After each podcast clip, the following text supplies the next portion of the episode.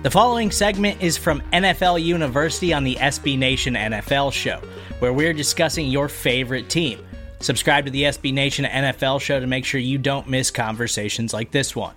Brandon Staley is, you know, weekly viral video coach now, uh, marrying analytics Twitter and football Twitter in a way that we've never really seen before. And I love the videos. I love everything that he has to say. I love his approach to the game. He's been absolutely fantastic. But this Chargers team was a team that we were starting to bump up, bump up, bump up, and say, like, oh, this is a really good football team. This is a team that's going to challenge in the AFC. And I still think they are that because Justin Herbert is a special player. But you can't get dominated this way by the Baltimore Ravens, right? So I, am just curious what you guys saw in that game and, and what the Ravens did to just totally shut down Justin Herbert in this offense.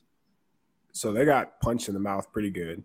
Um, I would say the the fourth down calls that the Chargers made, like sure, going for it's great, but they ran two curl routes against this guy named Marlon Humphrey, and the receiver they, they were throwing to was not Keenan Allen or Mike Williams.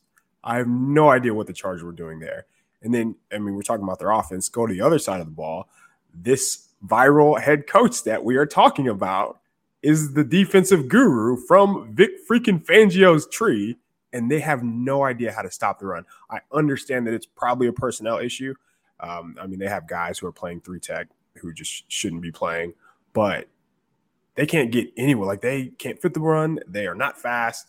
Um, they just don't look good on that side of the ball, and that's been that's you know, the Ravens game is not an outlier. Obviously, the Browns just scored over 40 points, and it's been the case all season. But um, I just don't know what the plan was against the Ravens. I know that, again, if you can't stop the run against the Ravens, you just have zero chance. And down the line, who are the Chargers going to match up well against, you know, an AFC team that's going to make the playoffs?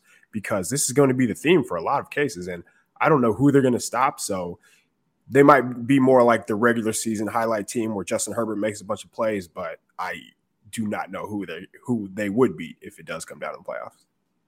Whenever they go against a team that can just run downhill, they look like they're year one of the program. You know, I mean that that's the case right now, and I think you're right. It is more of a personnel issue than anything else. Like they got to do better than Jerry Tillery up front, yeah. frankly. Um, at least in the run game. You know, I know he can give you a little bit of pressure in the pass game, but it happened against Dallas. It happened against Cleveland. It happened against Baltimore. I mean, this is a trend now. Like the Chargers are going to look like a team that's Super Bowl caliber against teams that are average to below average at running the ball. And then once they go against teams that run the ball, things start start to even out for them. You know, um, on the Staley stuff, I th- I think a lot of it too is like the bloggers being one of us, one of us, right? Yeah. I mean, that's what it is, really. If you ask the analytics guys, it's not like the Chargers have an actual robust analytics staff. That that's not who they are. They're still.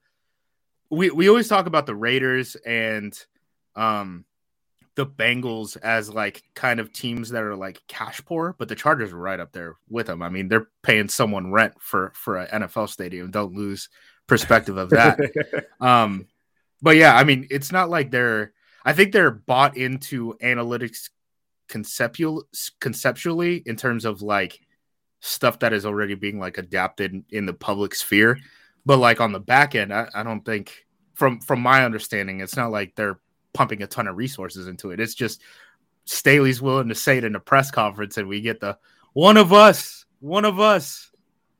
The Ravens were successful on 55% of their early down runs and they were successful on 100% of their runs on third and fourth down. yeah, that's that's tough.